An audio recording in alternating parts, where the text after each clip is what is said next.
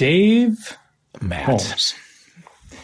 Can you just lean a little closer to the camera, please? Mm-hmm. Let me just really take in what's happening facial hair-wise with you. Thank you. Well, you didn't compliment it, but you mentioned it. No, that is a compliment. I meant I want to behold it. I mean, this is, we talked about this, I think, last week, but your mustache has reached a new level of sexual. Oh. I'm sorry to say it. Well, no, don't be sorry. What is Ben's reaction to this? I think he's liking it. He seems to be liking it. Yeah, I would imagine. I bring it up because yesterday I was lying on the floor spooning Faye like you do when you know that this is the last day that you are going to have with your sweet, sweet elderly dog. And there have been... There were a lot of deliveries, and we were in a full daze. I see somebody from where I'm lying down put something down on the bench on the front porch, and I go, thank you, and I open the door as this gentleman walks down the stairs, and I just go, thanks, and I pick up the bag, and then he turns around and he's got a hat and a mask and sunglasses on, and I still don't realize until you say, hi, that it was not a delivery person, but it was you. Well, I was in that moment a delivery person. Yes, sure. But all of your signature things were hidden from me is my point. I couldn't see the hair. I couldn't see the sash. I couldn't see the eyes. Essentially a prowler. So, Matt, I am so sorry about Faye. Thank you. It's the absolute worst. I hate the feeling. And it's just brutal. I'm just sorry. Thank you. You know,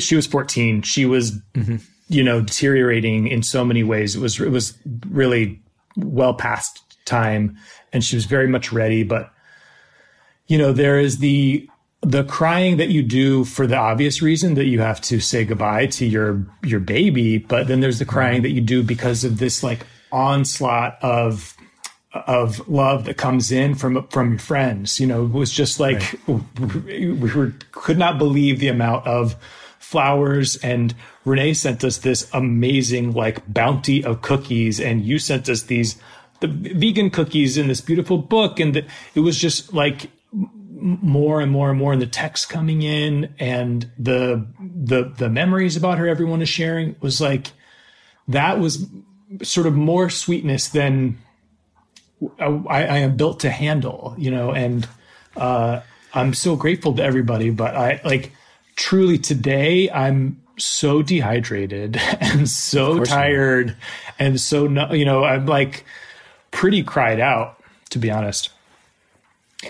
Yeah. I know it well. It is the worst. And she was such a beauty. And I mean, I loved having her around, but I loved the way that when you would leave the room and then come back, just the way that she would be like, oh, there he is.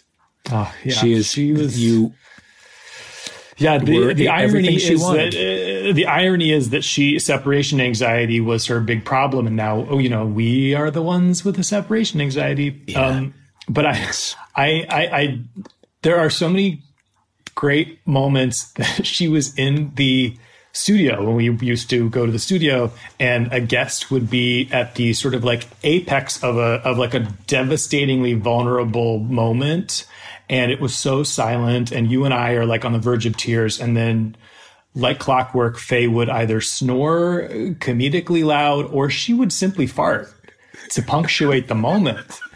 And it was so embarrassing, but also so perfect. And like somehow even then she was still like the most beautiful, the most elegant creature that I have ever laid my eyes on. Yeah. She was something else. Never to be forgotten. Yeah. So thank you everybody already. So many nice messages from people who loved her, and thank you to you and to Renee for all the love. It means the world and has kept us afloat. And you know, another thing that keeps us afloat in these very tricky times is reading. How's this segue going? Oh, it's great. And I found so much escapist pleasure in reading Leave the World Behind by this week's guest, Rumaan Alam. We're going to talk a lot about the book in this interview. But it's such a, what we also talk about it being like a very sort of eerily timely book in a way that he didn't intend, because it is about isolation and everything. But I do want to tell people it's such a fun read and such a fast read, and truly like it's a thriller, and it's hilarious, and you're going to love it. If you haven't read it already, you're going to love it. All right. Well, let's get into it. Rumaan Alam.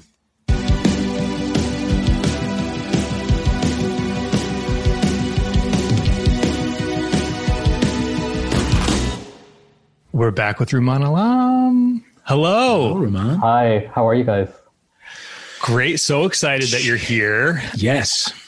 How are you? You were in the middle of teaching when we connected with you. Yeah, right? I mean, I think in this Zoom age, I'm doing a lot of bouncing between talking about my book in book promotion mode and also going about my daily life, which is I'm teaching right now. I'm teaching at Columbia University and I'm teaching at Pace University, both here in New York, but it's all happening virtually. And I have two kids, so I'm also kind of being a sixth grade teacher and a third grade teacher, although I'm not much of a sixth grade teacher or a third grade teacher, it turns out. Oh, boy. What is being covered in your kids' classes at the moment? So my sixth grader is doing a creative writing class, which is great and part of something that I do have a perspective on helping him with. But he's also doing a kind of rigorous social studies curriculum. And then the place I find myself really drowning is in math, sixth grade math. The way that kids learn math today is completely different from how I was taught math. And even my third grader, like I understand the concept of third grade level math, but the ways in which they are taught to multiply numbers is just, it's like, I don't even know what the metaphor is. It's like he's speaking another kind of language. And they do all this sort of picture drawing and graph making, and I never know what he's talking about. And I went to a Catholic school, so my answer is always like, well, 6 times 7 is 42 because Christ himself told me that was the case. So I don't know why you need to draw a picture for this. Like, you just memorize it. But like, that's not how kids are taught these days. What was the problem with the old way? I couldn't answer for you. Okay. I couldn't answer that for you, but it is, it has been discarded. I can tell you that for sure. Wow. And so at some point there's going to be a generation of adults in this country that thinks about math as a visual problem as opposed to a problem from memory, which is really fascinating to me. Wow. And when you, I guess, especially with the sixth grader, if you ever get into a territory where you genuinely just do not know how to help with homework, do you pretend that you do? Or I mean, I guess we don't want to model for kids that we just like go to the internet, which is what I would do. Yeah, there's little point in me maintaining a charade of parental or adult authority in front of my sixth grader. He's already completely seen through that performance. So they have their own ability at this point to use the tools of technology. And in fact, one of the struggles with me dealing with him doing his sixth grade math is that the teacher has encouraged them to use the calculator. So they're using calculators all the time in a way that is so different from how I was taught. Like when I was struggling with division or fractions or decimals, like I was taught that you work it out by hand, and that's not the methodology they're using in his classroom. It's kind of, it's pretty crazy. So what is a day in the life right now? I guess it's 2:00 where you are. Kids will be home soon. As you said, you're balancing, promoting the book and presumably writing and teaching. Is there like a daily? Are you able to maintain some semblance of structure? I think that my husband and I both have a predisposition towards like staying organized and keeping a schedule, and so we do have like a pretty tight ship. Here at home, like we all get up first thing in the morning. I'm very big on like making the bed and getting dressed, and my kids are in school in person a couple of days a week each. And so those days are great because there's a different sense of purpose about the day. When you put on your clothes and you put your stuff in your backpack and you head out the door and you go somewhere, part of the struggle of this moment is that we have to reckon with that being taken away from us and realizing that the texture of everyday life, that ability to get on the subway, to stop at the same Starbucks you always stop at, to go to the meetings with the same people you're always seeing, all of that sort of comfortable stability has been eroded. And so we're just in this sort of improvisatory space of like, well, I'm teaching, so I'm off limits to you and my family, but I'm also just upstairs in my office and like talking to my undergraduates via Zoom. So it's tough. It's tough. It's not like an easy thing, but you know, there's a great comfort in doing this kind of work, right? Like I'm not actually going out into the world. I'm not a nurse, right? I'm not a police officer. Like I'm not actually doing something difficult. So I know how silly it is to actually lament this particular circumstances. Yeah. I want to talk about the book, obviously, which I love so much. And as soon as I finished it, emailed our producer, Renee, and was like, could you please try to get him? I'm so glad we did. But I guess first, I would love to know what you are reading at the moment. I am going to write the introduction to a book called Boston Adventure, which is the first novel by a writer named Jean Stafford, who was active in the mid-century. She is maybe most well-known, unfortunately, for her relationship with the poet Robert Lowell. She was his wife. But she was an extraordinary writer who was a horrifying alcoholic. She had like crippling alcoholism, and that really inhibited her productivity, very sadly. Boston Adventure is her first novel. It's a beautiful, beautiful big fat book. And so I am reading that book and trying to figure out what I'm going to say in this introduction. So that's what I'm reading right now. I'm also reading short stories because that's the class I'm teaching at Columbia University. So this week I taught a book called Lot by the writer Brian Washington, who's an incredible writer. Incredible writer. I just read Memorial. Yes, his first novel. He's such a beautiful writer. And I was so thrilled that my undergraduates responded to this book with such passion. Like we had such a great conversation about this book. There's nothing quite like the feeling of taking a book that you love and forcing it on other readers. And that's like the particular joy of being a teacher. So I just finished reading that. And next week I'm teaching Carmen Maria Machado's Her Body and Other Parties, another extraordinary book. These are both queer books, which is like another part of the fun of being able to corrupt these young, brilliant minds and forcing them to engage with what this queer Black writer and this queer Latina writer are doing with the contemporary short story. I know a lot of people have found this a difficult time for reading, and that has not been my experience. I feel like I've been reading a ton, and I feel like in a reality in which we can't go to the movies. And we can go to museums now, although I haven't done that. You can't go to the ballet. You can't go hear the New York Philharmonic. The book is still there. You can still get a book from your independent bookshop. You can still go pick up books from the library. And that's such a comfort to me. Like everything else in our life seems to have slowed down a bit, but the book hasn't. And so that always has something to offer me. Yeah. And yet the world is burning down on Twitter at the same time. Yeah. So how do you... Well... You got to force yourself to walk away, to step away. You do. You do. It's just healthy, you know. I mean, I know, I'm sure you felt this way in the run-up to the election. I would get my screen time notifications, right, on Sunday or whenever Apple sends them to you, and I would just feel so shamed. Like, absolutely. My iPhone was chiding me for how much attention I had given to social media. Yeah.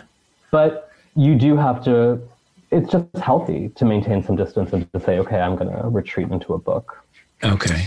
Do you find that discipline on your own, or do you use apps like Freedom, like I have to? Yeah, so I just can't even look if I want to. But don't you just fuck with Freedom settings after a while? Like I don't trust my... Oh, see, you're a rule follower. See, I don't like... I used to use Freedom, and then I would just find I was disabling it. And then it's like, well, what is the point of doing this? Like, right. I'm not like... I have to just... find the discipline inside of myself to stop looking at my phone. I will say I started developing, this is like such a sissy injury, but I started to feel like I was getting carpal tunnel from like playing with my phone too much in bed. And I was like, sure. Well, clearly my body is saying, you gotta chill with the phone. Yeah. You know? Did you happen, we're speaking on the 11th of November. Did you happen to follow the Dean, whatever it was, story of yesterday? So this is such a great example of like the truth being stranger than fiction, right? Absolutely. Like, that you can't. We live in such a moment for the imposter. Yeah. Like the imposter is a big part of the culture. I would argue that our national politics are guided by an imposter, multiple imposters. Mm-hmm. And it's so, the reason a story like that feels rewarding to me is that it's the imposter getting caught and the truth being revealed. And this moment, this almost of collective mania and joy in saying like, we have unmasked this performance. We have smelled a lie and here is the proof. And that's so rewarding because the culture has given us lie after lie after lie after lie for so many years now that it's almost like you feel it in your body when a liar is called out. Yeah. Are we talking about I just skimmed past it, the guy who tweeted as a black gay man? Yeah. Exactly. Okay, got it. Yes. Exactly. Yes. Okay. And by the time this comes out, everyone will have seen that. Yeah. But did you follow it to the next chapter where an avatar for this person comes forward and then what that person's background is? So he's Patti LaBelle's nephew? Yes. Right? Yeah. So again, it's like the kind of thing that like if you were writing that as a story, people would be like, I'm sorry, this is unbelievable. It's just like, you've gone too far into the broad. you can't involve Patti LaBelle. It's one of those things that like, and that's actually what you're talking about is part of the particular nefarious addictiveness of spending a lot of time on Twitter or spending a lot of time on Instagram and being like, you know, I'm sure you follow as I do this, like you'll follow these random people on Instagram. Like when I go to like the Discover page, it's all like shirtless men, right? And it's like, you get like fooled into following these people and then like feeling some weird investment in the narrative of their life that they're propagating. And then like, when you're able to find like the holes in the story, you're like, oh, this is so satisfying. Like I understand now that this person is like a charlatan or they're lying about something or this isn't really their house or whatever. But then you're like, what am I doing? I should just read a book. This is very unhealthy. It is. My thirst follows are Instagram. Every chorus boy on Broadway is. Yeah. I got really deep into ballet Instagram because ballet dancers have like perfect bodies. And in the period that we're in right now, all of these ballet dancers are not working. Mm. And so what they're doing is they're performing for the camera. And ballet is like an extraordinary thing to watch. And also, I said this once before, and I really think it's true. Ballet is like the horniest of all art forms. Like every ballet is like about like doing it. And so that's all that they're doing. And it's these people with sort of perfect bodies constantly dancing in states of undress. And it's like a little ballet Instagram. It's a little not safe for work, you know? We need an app we need a version of Freedom just to like limit the number of thirst follows and number of ballet dancers we can follow. So I want to talk about Leave the World Behind because it is kind of, I think a lot of people have referred to it as like the perfect pandemic novel only because it is dealing with, you know, families in isolation who you don't know what's happening in the outside world and they don't know how long they'll be in isolation. And I know you did not set out to write the perfect pandemic novel because you didn't predict the coronavirus, but what does it feel like? I don't know, I guess balancing the joy of releasing this book and the way it's being received with the obvious state of the planet. It feels like a weird, it's a weird coincidence, right? Like when you set out to write a book, there's no way that you can predict the cultural moment into which it'll be published. So the example I've been using is that occasionally there will be an act of horrific gun violence in this country, right? Like they happen like clockwork. And then what will happen is some movie studio will say, oh, we're out of sensitivity to what's just happened in the culture, we'll delay our movie about an act of horrific gun violence, right? Like, so what you have there is like the culture trying to respond to the cultural moment having shifted under its feet, but not really interrogating the cultural product's deeper relationship to violence, right? Like maybe there are acts of horrific gun violence because we regularly have cinema that dramatizes and glorifies acts of gun violence. Like, maybe it's a chicken and egg problem. So yes, what I'm talking about is uncertainty and calamity and a sense of the uncanny in reality. When I decided on the metaphor of people trapped inside of a house, I didn't know that that was going to become literal. It seemed like a fancy when I designed it. It was like, oh, this notion of people trapped inside of a house and unable to know what's happening in the world around them, to me, reflected how I feel about the climate. We're all trapped on this planet and don't really know what we're doing to it. So it just felt very tidy. I didn't know that it would feel this literal. Mm-hmm. I'm lucky, though, in that I think it deepens the reader's experience of the book and makes the book seem like it is talking about the climate, but that maybe it's talking about a lot of other things as well. And it gives the reader a different approach to what the book is grappling with. Hmm.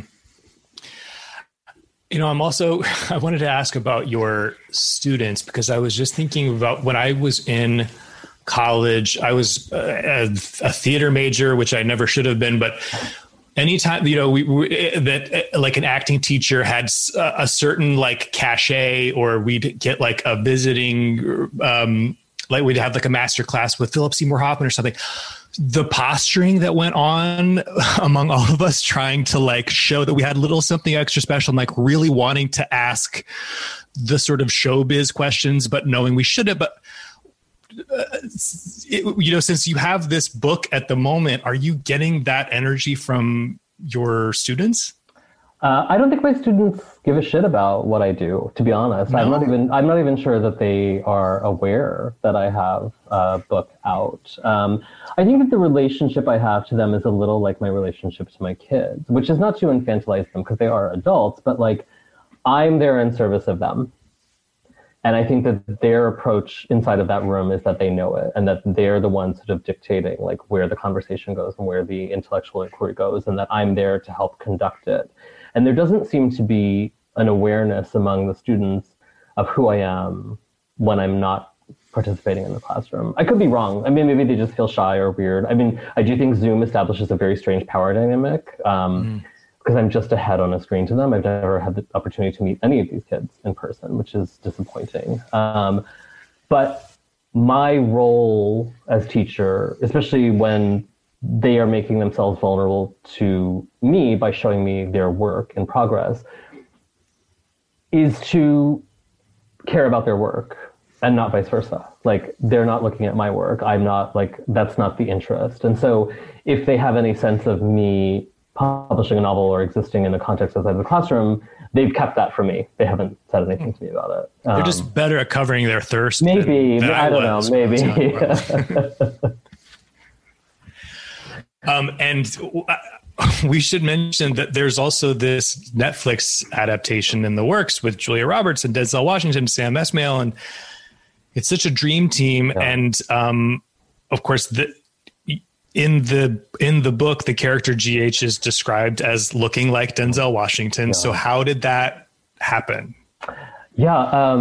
Okay. So in June of this year, I got the first communique from Michelle Weiner, who's my agent at CAA, saying, oh, someone is interested in adapting this book, or I've heard some interest about this book. And I was like, oh, great. I'm sure nothing will ever come of this. And then we had this sort of like escalating series of conference calls where the kind of call where the powerful person in Los Angeles is having their assistant call you and say, please hold for Michelle. Like, I love that kind of dynamic. And yeah. I thought the whole time I was getting these calls, I was really tickled by them because they felt like an exercise in something that was never going to come to fruition. That it was like a brush with glamour. That would be a great anecdote that I could tell someday. Like, oh, remember that time that this agent at CAA called me and said, like, oh, I heard this thing about this.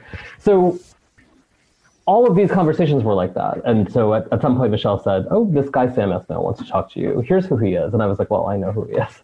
And then I had this conversation with Sam and his producing partner, Chad, who are like lovely people. And this is before the book had even been published. And the conversation was so meaningful to me because it was not a conversation about, let's make a movie of your book. It was more a conversation about, like, I'm an artist and I'm excited about your book and I want to talk to you about what it reminds me of. I want to tell you what I liked about it. I want to tell you what I saw in it. And until that moment, the only people I had ever talked to my book about were my publishing team. And this is, you know, if you're lucky, your editor and your agent are going to tell you that you're great. But this is like your parents telling you that you're handsome, right? So it's like, who gives a shit? Like, it's your job to tell me that I'm great. It was really different to hear this from somebody who had no particular investment in this book, who was just saying to me, I am an artist and I really liked this thing that you did. That said, I assumed that nothing would ever come of it, because you're crazy to think that anything is going to come of this. I have a lot of friends who are writers who have had a lot of phone calls like this with powerful people that have come to nothing, because why would they? Why would they come to anything? Especially in a moment where we were already in lockdown at that point. So, like, why would business as usual get done? My family went to Fire Island for 3 weeks this summer, 6 weeks altogether. Anyway, this happened in the first part of our trip to Fire Island. And I was getting this, like, increasing phone calls from Michelle's wonderful assistant, this guy named Zach, so sweet, saying, we need to have a conference call with all these people. We need to conference call with all these people. And I was like, God, I'm really doing a lot of conference calls. Like, this is a lot of effort to be putting into something that is just going to be fundamentally an anecdote someday. But, you know, I was on a holiday. It was no big deal. It's like, you know, you're going to these conference calls and basically the only thing is that the only responsibility is to listen to people talk about you and say nice things about you. What kind of writer is going to turn that down? Like, it's fucking amazing for the ego to have all these people say, oh, we really liked your book. I never, ever, ever thought that it was going to lead anywhere. And at some point they started talking about Julia Roberts, and they would always talk about her as Julia. Oh, well, Julia said that. Oh, Julia, you know, blah. And it was like they were talking about, like, Julia from accounting. And I was like, are you guys talking about Julia Roberts? Because that's really, I was like, I know she's a human being, but, like, it's really, let's just acknowledge how weird it is that we're talking about Julia as Julia Roberts, not Julia from accounting. But I still never actually thought that anything would come of this. I really didn't. At some point, they called me and said, Denzel Washington has agreed to be attached to this production because Julia liked the book and sent it to him personally. Again, it's like, what are you talking about? Like, in what universe does anything that I'm describing sound real? It all sounds like something I made up. You know, it's like, oh, I have a girlfriend in Canada. You know what I mean? It's like, what are you talking about? And so the day that they actually closed the deal, I could not believe it. I really could not believe it. In some ways, I still can't believe it. And it's not about my awe at star power, right? Like, you can't help but be awed about Julia Roberts and Denzel Washington. They're not just stars. They're, like, some of the most famous people in the world. It's the notion that, like, this thing that I wrote during a really shitty year alone that I, like, slogged through meant something to people who are artists working at the top of their field. And that they said, okay, this thing is so meaningful to us, we will do something with it. It's extraordinary. It's an extraordinary feeling. Yeah. And I can't wait to see it. Yeah, same. I anything to look forward to. Yeah. Well, you get to hang out on the set. Well, I mean, everything is so mitigated by coronavirus, right? Right. Like, it's very complicated. Right. I do think part of the particular appeal of this work for studios is that you could actually make this film under the very strict protocols that affect production right now, because there are only, like, 8 people who will appear. There are only 8 people who appear in the book, right? Like, everything takes place in one place. Like, there's a way in which you could imagine the thing actually going into production. So I truly do hope that it goes into production. I truly hope that it's filming on Long Island, and that Netflix will send a town car for me and let me go out there and, like, gawk at all of these famous people pretending to be people who I made up, you know, because what could be more fun? Like, it would be a dream come true for sure. Yeah. And it's true. You didn't only write the perfect pandemic novel, you wrote the perfect pandemic movie, the most sort of production friendly thing given the circumstances.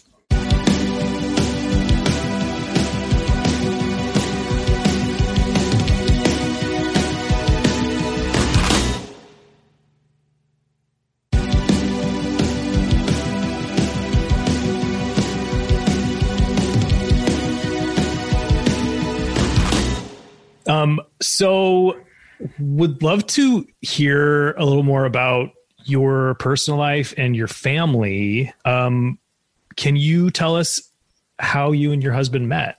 Yes, we are a product of the world's most successful blind date. I used to work at a fashion magazine.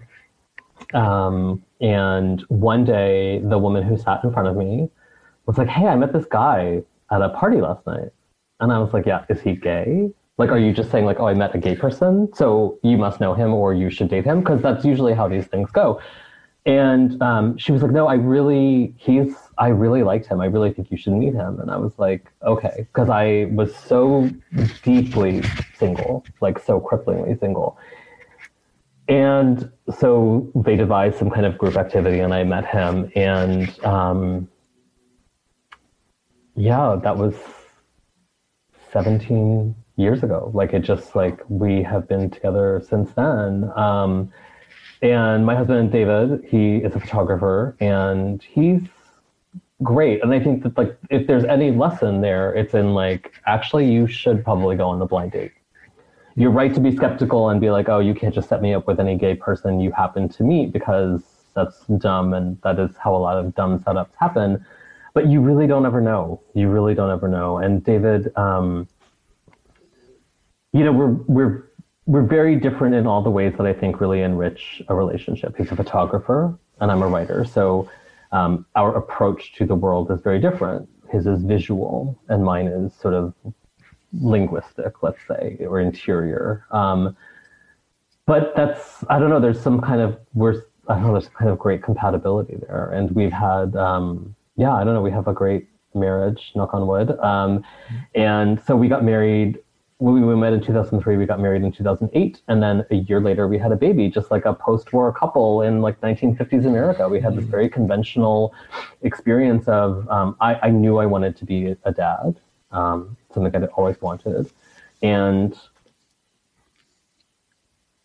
I can't speak to whether David always wanted that or whether that was something he came to, but it just seemed to happen very organically for us. Both of our sons are adopted. We adopted through an agency in New York City called Spence Chapin, and had such a like charmed, beautiful experience of that.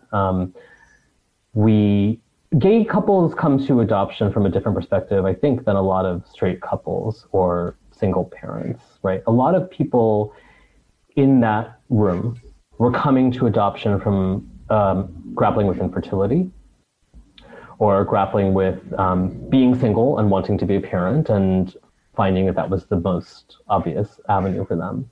For us as a gay couple, I mean, we weren't interested in surrogacy, so this was really our option. This was really our way into it. And it felt like very natural. And it happened very, very quickly. We went to that first meeting at Spence Chapin in January, and we had a baby by October. So It's almost the length of a conventional pregnancy, actually.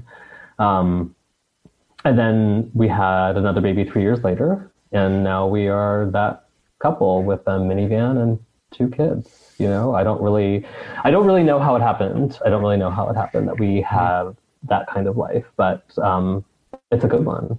Yeah. And in between, I was just going to ask, but in between the sort of first meeting and then meeting your son in October, how soon did you know, oh, this is really happening? I'm trying to remember now. So I think it became clear in September of that year. And it's not unlike how I described thinking about the movie adaptation of my book, right? Like, you get a phone call that implies that something might be happening, but as a self-protective measure, you hold it away and you think, well, this isn't really, I have to prepare for disappointment, because that's how life works, right? Like, it's more disappointing. It's more often disappointing than not. And then in this particular instance, it happened. It happened. And, what I say, I talk to a lot of friends who are considering adoption, and I talk to them about this process. And what I said to all of them is like, no matter how long it takes or no matter how many disappointments happen along that road, because those are inevitable, I think you forget those because the story ends happily, right? So like, I only know how the story ended, and I've forgotten sort of the emotional territory of that period of waiting, or that period of uncertainty, or that period of feeling like, what exactly are we doing? This is such a huge leap, you know, and it was such a huge leap, and it continues to be. I think we're still kind of in free fall, actually. It's one that goes on for a long time. It's also how we think about marriage in this culture, right? Like, you think about marriage as like the finish line, but it's actually the starting line, right? So like that moment of being told, actually, this person has chosen you to be parent to this child is not the finish line. It's the beginning. And then you've got to get very ready very quickly. Oh yeah. Yeah. But you know what? It's very easy to do that stuff because what you're talking about is, material, right? Like, and we're like, we had enough that we could like buy the things that we needed. And actually, what I saw in that moment was this like extraordinary response of generosity from everyone in our lives. A woman who I worked with, who I worked for, sent a man who worked for her to our house with a crib, a mattress, a bassinet, and boxes of hand-me-downs from her own children. Wow. And this man like came in and built the crib in our apartment.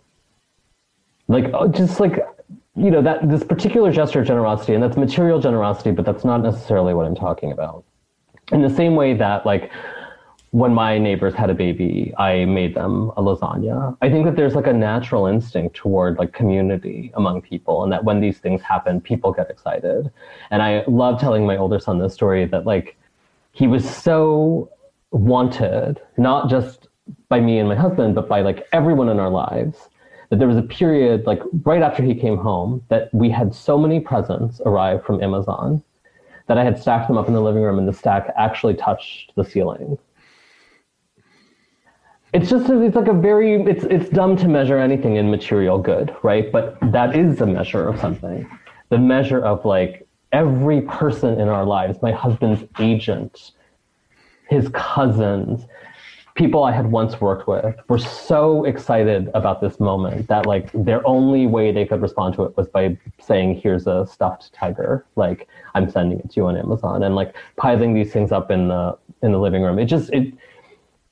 It showed me that like weirdly, all that stuff showed me that you don't need any of this stuff. What you need is like the emotion that underlies that stuff, that feeling of like excitement, and that feeling of like, we're all sort of part of something and we're all thrilled about it. And that's like, my kids to this day are like the most spoiled kids in the world. And also like, they have this very big circle of people around them who adore them, you know, and this isn't like a gay thing or a straight thing, but like in our particular circumstances, it is kind of a gay thing, right? Like there was an excitement on the part of the queer couples and friends in our lives who haven't chosen to become parents, but who are so thrilled about the expansion of the family that we've all assembled together. And that's really important to us. That's really like a magical thing for us about raising kids. What is your current state of mind, emotional state around the world? I mean, obviously, we just had great news after the election, but we're also there's also a lot of sort of bullshit happening between now and Inauguration Day, and there is some potential light at the end of the tunnel in terms of a vaccine. How are you processing all of that? And what is the sort of general mood in your household? It's very challenging for me to like maintain a sense of like comfort and normal for the kids, but also be like the adult who's responding to these like emotional highs and lows that happen every time you get a news alert on your phone. I just got a news alert like during this conversation. Oh, and you can feel no, it's like one of those like, you know, here's like our summary of whatever, but like, you know, it's breaking news. Yeah, nothing's changed. Breaking news, nothing happened. You feel that response in your own body. You feel your adrenaline go up and down. And I don't know if optimism is what I feel generally. I'm obviously thrilled that, well, I shouldn't say obviously, but I am thrilled that Biden and Harris won. I'm mindful of the very powerful symbol of a Black woman assuming the second highest office in our politics. You know, Joe Biden is a decent person, but I don't think he is a progressive politician, and he's an old man. And what this culture really demands at this moment, I think, is progressive politics, and as practiced by a politician who's probably younger. I'm not sure Kamala Harris is that person either. But again, like, it's reductive to think about binaries, right? It's reductive to think that, like, oh, well, you know, what are the choices here? Like, Donald Trump, it's a fallacy. All of that Trumpist stuff is ridiculous, and to see that rejected by the electorate is really satisfying and really rewarding, and it makes it much easier to look my kids in the eye and say the generation in power has actually done something for the generation who doesn't have a voice electorally and politically. But you know, coronavirus is still here, and the economy. How much money did this government send to working people in this country? $1,200. Since March? I mean, it's a joke. It's a joke. How much of, I mean, we're all in progressive bubbles to a certain degree, I'm assuming, and I know I am, but I also am from Ohio, and I have family in Pennsylvania and Florida. And so I have been somewhat psychotically just slicing people out of my life left and right. Yeah. Have you had to grapple with that, or are you sort of protected? I am certainly comfortably ensconced in my progressive bubble. At the same time, I would argue that, like, this election was a referendum on truth itself, and that truth won out, and that we have suffered under a system that has pretended that, like, a lot of the conservative or Republican thinking about complicated things is valid or even worth entertaining. And I think that we've seen that a lot of it is plainly ridiculous. And I feel happy about being able to say, this is ridiculous, and I'm tired of a culture of both sidesism, or, you know, maintaining this fiction that Republican nihilism is even worth entertaining as, like, a political perspective, because it's not. It's not. The truth is that I feel sorry for people who are true believers, because I feel that they have been played by political power. I think there's a lot of, like, disingenuous political effort with respect to pro-life politics, for example, or with respect to gun rights. I think it's all lip service. I think it's all, like, a cudgel that's being used to enact policy of enrichment for a certain class of person. And it's increasingly hard to accept and pretend that that's real, right? That it's increasingly hard to pretend that conservatives in this country are a party that is committed, for example, to a pro-life movement, when clearly they don't care about 200,000 Americans dropping dead of what in the end is a really preventable virus, right? Like, the right rigorous enforcement of mask wearing would have been enough to save a lot of people's lives. You can't hold those contradictions in your head. You can't. And I'm glad that I don't feel like I have to pretend to. I should tell you, as you were saying that, I myself received a news notification, and it's from the Los Angeles Times. Go ahead, call her a spoiled celeb kid. No one shades Larry David's daughter better than herself. That was a push notification. That was a push notification. Yeah. This is not the moment for that, LA Times. Can we go back to 2003, I guess it was, and go through that blind date? Yeah, sure. With you and David, where'd you go? What'd you do? Oh my God, it's so embarrassing when I tell you what we did. So I was at a fashion magazine. my colleague was the accessories editor. She had met David via a friend who is a publicist. And so this publicist, his name is Patrick, and his colleague invited us both to go out for a drink. And I think at the last minute, we were like, well, let's go have dinner. And so do you know where we went? We went to Benny's Burritos in the West Village, which is like the most busted place to go. But it was kind of great. And, you know, we had this like weird dinner where we knew we were having dinner so that I could meet David and vice versa. But also we were like pretending that we were all just having dinner as colleagues or pals or whatever. And then after dinner, David was like, oh, we should have a drink sometime. And I was like, okay, yeah, let's do that. And we did. And so I guess like technically our first date happened a couple of weeks after that. We went to dinner at a French restaurant. God, the name of it flew out of my head just now. But what's funny is that it's on the corner. It's around the corner from where our children go to school now, which is like a particularly fitting turn of events. And it was the night that the Americans started bombing Baghdad. It was March 18th of 2003. And so I remember there was a television set playing, and we were having that kind of dinner that you have when you are first, like, you know what you're there to do, right? You're there to like explain yourselves to one another and see if there's some connection or some relationship. And we were talking about the politics of the moment. David's like he's somebody who's very engaged by politics. He's somebody who's very thoughtful about the world. And seeing that, I think, was really useful, like having a shared experience of responding to what was happening in the world at that moment was very useful as a way of getting to know one another. At the time, David at the time was an assistant. He was an assistant to a photographer, and so he was traveling all the time. And when I say traveling, like, it was like this very glamorous travel where he'd be like, oh gosh, next week I have to go to India, next week I have to go to Russia. And for a while I was like, well, are you a spy? Like, it's like not really normal to be like, oh shit, I have to go to India in 2 days.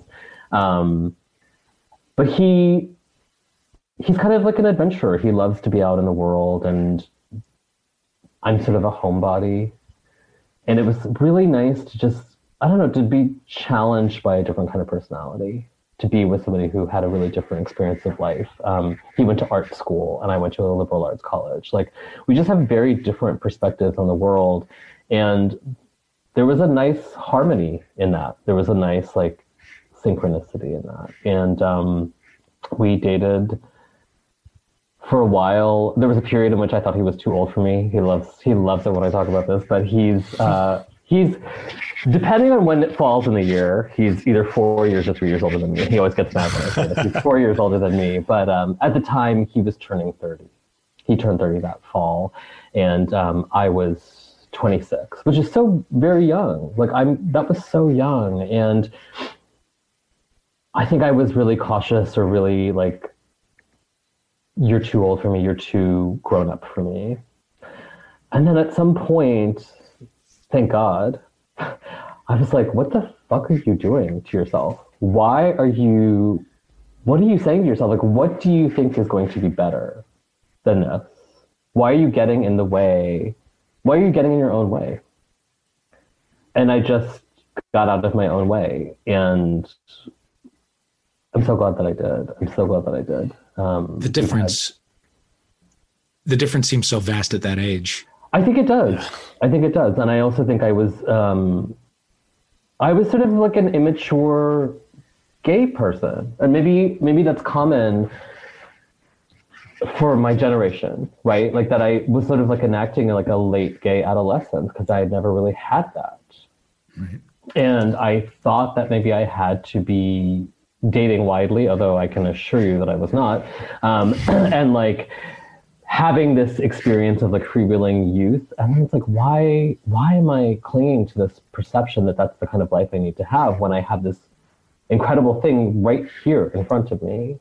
Like, why would I do that to myself? And so I wisely shut up, and we had like a really nice couple of years together, and then we moved in together, and then we were flying back from a friend's wedding.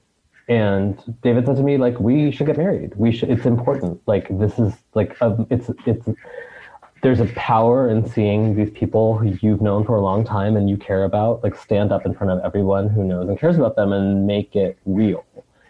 And this is when Gavin Newsom was first marrying people in San Francisco. And so David is from California. We flew to Santa Cruz, which is where he's from, in 2008 when this was all happening. And were married legally as part of that first cohort of same-sex couples to marry in the state of California. And that was amazing. It was amazing. To be a part of that particular shift in the culture that now, in a weird way, like 12 years on, seems like settled, right? Cultural change happens that way. It happens like really slow and then all at once. And now it's just the reality. And I'm glad that it is. And I'm very proud of our particular relationship to that one brief blip in history when everything seemed to shift. You know, and then we had like a wedding in September. So we were married in August, and we had like a wedding here in New York in September. And a friend lent us their beautiful house in Brooklyn, and all of our friends came, and we had Mexican food, and it was amazing. And my kids get so mad when we talk about it because they're like, "Well, why weren't we there? Like, why weren't we invited?" Like, well, that's not exactly how it works, but. All that stuff is really meaningful. All that stuff is, it's like, it can be meaningless. All of the trappings of marriage, especially a way in which it's like a queer conformity to like heterosexual ideals of marriage, can feel very hollow. But for me, it felt very meaningful. Not the stuff, not the celebration, not like the putting on fancy clothes, but like what it all meant in that moment in the culture felt like something, you know, and prepared us for the kind of life that we have now. And a couple of years ago, we had a friend from David's childhood over for Thanksgiving, who is like, he's a queer artist and actor who has lived in the East Village for like 2 decades in like a tiny rent-controlled apartment. He's like a very hardcore political activist and performance artist.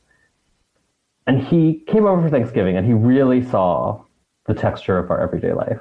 Like, our kids were smaller then, and it's just about like a napping baby and a bottle and like a dinner at 4 o'clock and like a walk around the block. And he said to me, he was like, you know, it's kind of punk rock what you've got going on here. He was like, it's kind of crazy, but like there's something happening here. And I love that perspective. I love that perspective because it as conventional as our lives sometimes feel to me, I'm also mindful of the ways in which they are a rebellion. Mom, what kind of gay adolescence did you have? Pretty shitty one. Yeah, it is very difficult, I think, to describe to straight people, right, the psychic break that attends an existence in the closet, right? Like an awareness of the self that you hold at some distance. It's sort of amazing that the brain can even do that. And it's such a relief to leave it, even to look at it from the distance of now at 43 still makes me feel tense or sad about the kid who I was. I remember very clearly feeling like an emotional attachment to like boys on sitcoms, not a sexual attachment, an emotional attachment. Did you, I don't know, I don't know if I'm older than you guys, but Leonardo DiCaprio was on Growing Pains, like in the final seasons, right? Like there was this like insane subplot where Mike was like, working as a teacher. Is his name Mike? I don't even know. Kirk Cameron. And he like was Leonardo DiCaprio was homeless or something. And to me, I don't know how old I was then, probably 14. I was like, oh, this is like a romance. I recognized it as a romance, and I felt like a particular way about Leonardo DiCaprio that was really powerful. That had probably to do with like his physical beauty, because he was like such a weirdly beautiful adolescent, like sort of disturbingly so, especially right after that. But it wasn't about sex, or I didn't have the language to apply sex to it. It was this feeling of like, oh, that's, I want this kind of relationship. It's an amazing thing to inhabit queerness and be able to read it into text where it doesn't exist. Yeah. Right? It's such a weird thing. And it's like, I remember feeling a particular way about Ricky Schroder from Silver Spoons. I would have been so very young then. I would have been like 9. And that is not a sexual feeling. And it's so discomforting to talk to straight people because there's an assumption of sex in that. But I don't think that's what it is. I don't think that's what it is. I think it's just a recognition of like the self that is brewing. And it's remarkable to me that you learn or that you know as a gay kid or a trans kid probably how to keep that quiet. You understand the world teaches you like, oh, I better never actually say this aloud. Yeah.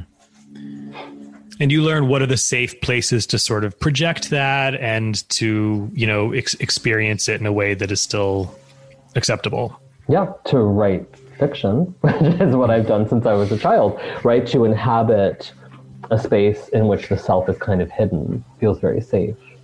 And it's very sad. And I wonder what will happen to the culture as we move toward, there's probably, this generation probably exists, a generation that has not ever known the closet. There are probably kids out there who meet that definition now. What that will be like in their adulthood, kind of remarkable to think about, you know? Yeah, there's a tremendous amount of pain and isolation, but it makes you a certain kind of person, or it can. And yeah, that is being lifted. And I wonder about that myself. Yeah. The absolute luxury of growing up boring as hell. You know? Yeah. Yeah. Of not having a coming out story. Yeah. Yeah. Yeah. Well, Rumaan, this was so great, and it's an honor to meet you. I love the book so much. Well, thank you. I can't wait to see pictures on Instagram of you and Julia palling around in Long Island. Pod. I've one of my favorite things about this was trying to explain to my kids who Julia Roberts is, mm-hmm. and who Denzel Washington are, and like why it matters that they. Yeah, are, do you like, show them the formative works, or how? What do you? It's like incomprehensible to them. In a weird way, fame is incomprehensible to them because they actually exist in a totally different media ecosystem. Like to them, YouTubers are famous. Right. Right. So they don't like, and they also, they're mostly drawn to animated entertainment. And even the non-animated stuff that they watch, I'm not sure they understand that it's pretend. So Michael B. Jordan was in a film, Creed. He was in Creed. Right? And they saw the posters of Creed on the side of a bus. And they were like, that's Killmonger. Mm. And I was like, yeah, he's an actor. Like, Black Panther's pretend. And they were like, are you sure? Like, what are you talking about? And I was like, he's a really famous actor who has been in all of these things. And they were like, okay, whatever you say. Like, I just don't think they can comprehend that, which is so funny. And so explaining celebrity to them is like so meaningless. So actually, this is like all celebrity journalism should be done by like 11-year-olds because they would just go into it and be like, so who are you? What are you? Tell me about Julia Roberts. Like, it would be so funny and so different, such a different power dynamic, you know?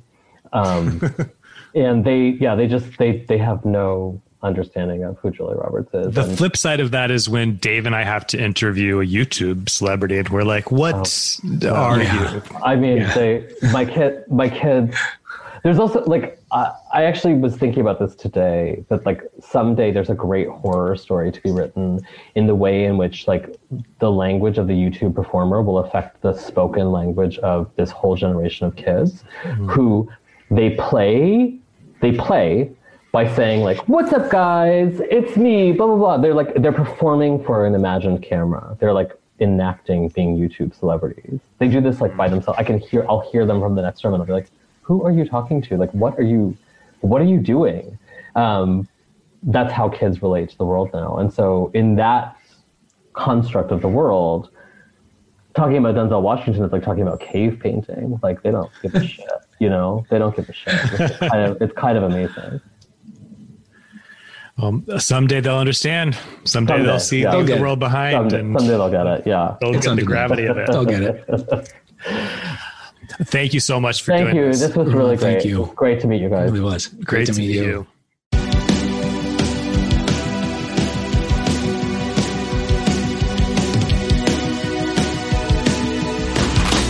Well, Matt, we've come to the end of another episode.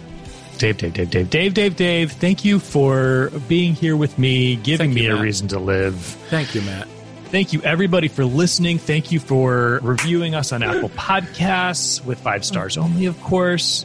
Thank you to Renee Colvert with a T, our producer. Thank you to Ryan Connor, our engineer. Thank you to everybody at Earwolf. Thank you, Ben Wise, for the music. Yes. And thank you, listener, for listening. Tell a friend. Leave a review. We love you.